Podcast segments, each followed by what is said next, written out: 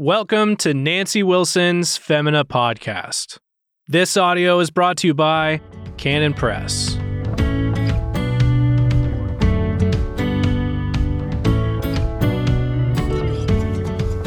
Welcome to the Femina podcast. This is Nancy Wilson. Thank you for joining me today. I got a question the other day that I thought would make a good topic here on Femina. A lady wrote in asking how to make a Christian home from scratch when you didn't grow up in a Christian home and your children are already in their teens or approaching their teenage years. And I thought this is such a good question. So I'm going to skip part two of the tongue, the wise tongue for today. I'll pick that up later and just uh, change the subject here for this podcast. So here it goes. Obviously, there is no starter kit available to do this, to make the Christian home. But I'm going to hopefully just give some suggestions and help to this person and hopefully to many of the rest of you who might need to hear the same thing. So, first of all, to make a Christian home, we have to approach this by faith. God is the only one who can transform our homes into Christian homes.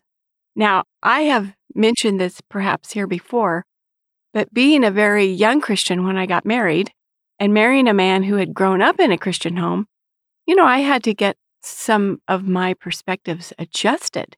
For example, when our firstborn told a lie at age two ish, I was shocked said, Doug, this is a Christian home. What do we do with a child who lies? How can this be? And he said, Nancy, you know, what do you think I got spanked for growing up? You know, the, this is just a Christian home is not a home where sin doesn't happen. And I know it sounds extremely naive of me, but I had just never anticipated that. So I was very much at, at your spot in a sense of like, how do we make a Christian home? Because my the home I grew up in was a God fearing home, but not a Christian home in this way at all. So of course, God is the only one who can transform our homes. And even if you're well into it as a Christian woman, you may need to remember this. Like things can start going sideways a little bit, and you've got to direct your prayers this way and ask God to use you to be a tool in His hand to build a godly Christian home. And then, not only should you be praying and asking God to do this amazing thing, transforming your home, but you simply, as a Christian mother and wife, need to be a consistent, joy filled Christian yourself, right? You have to be. You have to be that kind of person. He will work the leaven through the lump of dough. That is not up to you, that is God's work. So, as we begin this subject, we have to realize who is it who really makes a Christian home? And of course, it's God who does that. But we there are things we can do, certainly, as we are approaching this whole amazing subject. So, since you're asking God to transform your home, you have to recognize you can't do it yourself. It is truly a work of the Spirit. So don't think that you can simply announce to the family, this is now a Christian home. That's starting at the wrong end. And certainly, I can see certain situations, perhaps where a whole family was converted, where the father, the head of the house, said that. I can imagine that sort of scenario like, all right, I have an announcement. This is now a Christian home and things are going to change because there you have the head of the house taking responsibility and assuming authority in a righteous way. And of course, it could be done wrong, but I'm speaking here to you women and to a mother who is wanting to change her home into a Christian home because she's a new convert. All right. So, if you're the only one in your home who has come to Christ, then you have to Start by asking God to change you into a Christian wife and mother. So let the work begin with you, not with everyone else.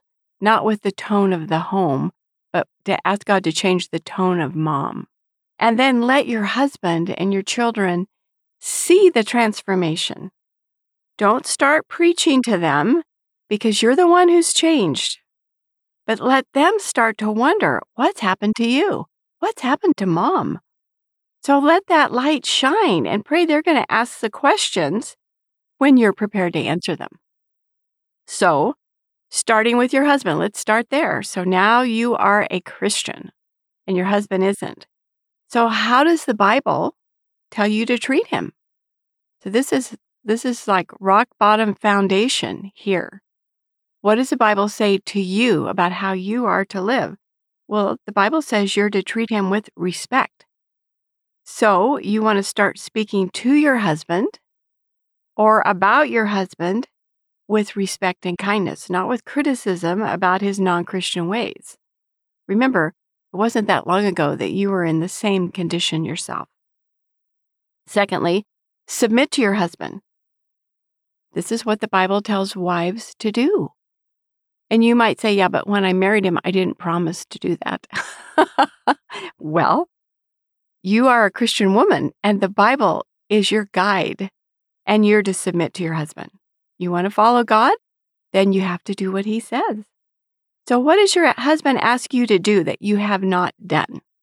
Well, let's get busy. Let's do it. Follow him even when you think he's not making a great decision. Actually, especially when you think he's not making a great decision. If he's making a great decision that you agree with, it's no trouble to follow him. Of course, you don't follow him if he wants you to disobey God, and that's where you draw the line. But you might say, I don't want to do what he says. He wants me to fill in the blank. And unless it is an immoral thing, you should go to him and ask him, Do you still want me to do fill in the blank? Do you still wish I would do X, Y, or Z? And because I want you to know that if that is what you want me to do, I'm going to do it. I'm ready to do it. And that should startle him, flabbergast him. But remember, when you obey your husband, you're doing so because God told you to. So you're obeying God when you obey your husband. So start living like a Christian woman and quickly obeying your husband, cheerfully obeying your husband. And ask God to open his eyes and to use you to open his eyes and bring him around to the faith. What about the kids? Well, you're going to treat them with kindness and love. You're going to correct any bad attitudes you have had toward your own children. You're going to stop criticizing them. You're going to praise them whenever you can. You're going to love on them. And you're going to start by making them dinner and setting the table and sitting down together to eat with them. And make them the kind of food they will be happy to sit down to. This is how the transformation begins. If you've been a poor housekeeper, start cleaning the place up. Stop the complaining, stop the bossing, make the home a place your children will want to bring their friends. Bake some cookies, surprise them. This is how you transform your home. You do not slap a bunch of new Christian rules on them. Oh no, that is going to drive them away. You go to church, you invite them, but no pressure if they don't want to go. Just go yourself. Read your Bible, do what it says. This is how God will bless your home. And now that you are a Christian woman, you're going to see things around your home that are either just dumb or plain bad. There may be books on the shelves or magazines or music or videos, all kinds of things. Sure, move them along as you can. And I remember one uh, Christian woman, when she was converted, she said, I suddenly saw all these dumb plaques I had on the walls, little sayings and things that I could not do. And she just took them all down. I didn't tell her to do that. It was just, she didn't want them anymore. There may be things like that. Sure, move them along, but carefully carefully. Don't give offense. Be wise, be careful, and don't be tearing down your children's posters yet. That's going to be counterproductive. You want God to work the leaven through the loaf, right? So take your time, pray about it, ask God to lead and guide you here. And yes, go ahead and move some things along, but don't go on a rampage. It's going to be totally counterproductive and backfire. And your children and your husband are not going to appreciate it. So be wise and be careful and go slowly. At the same time, get some books your kids will enjoy. If you've got little ones, we'll start reading them Bible stories. The younger the children, the easier this might be. If you've tolerated a lot of bad attitudes in your home, it's going to take time to set them right.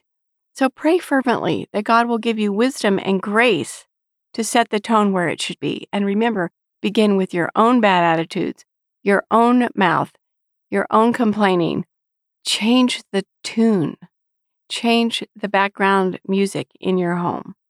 And don't argue with your kids about whatever it is you've been letting them do for a long time, whether it's a music or they're watching or who their friends are. You know, don't argue with your kids. Just because you've changed doesn't mean they're going to understand this. So you don't want them to think Christianity is a bunch of rules. Pray for them. Let them see how much more cheerful and patient you are with them. And ask God to begin to transform your own children. Pray specifically for areas where you know they have drifted off. Pray for the most important thing is that you can bring them to the Savior yourself. They will be hungry and that you can share with them and bring them along. This is the only effective way to transform your home into a Christian home. It's going to take time, it's going to take determination, it's going to take a lot of hard work and patience. So don't expect dramatic changes overnight. Be patient. Ask God to bless all your efforts. Lord, I'm cleaning up this bathroom without chewing the kids out for leaving their towels on the floor. I'm going to listen to my kids when they talk to me. Please use these cookies I'm baking to bless my children. And that's how the yeast is going to get worked through the whole loaf. So I hope that is helpful to you. Thank you so much for joining me today.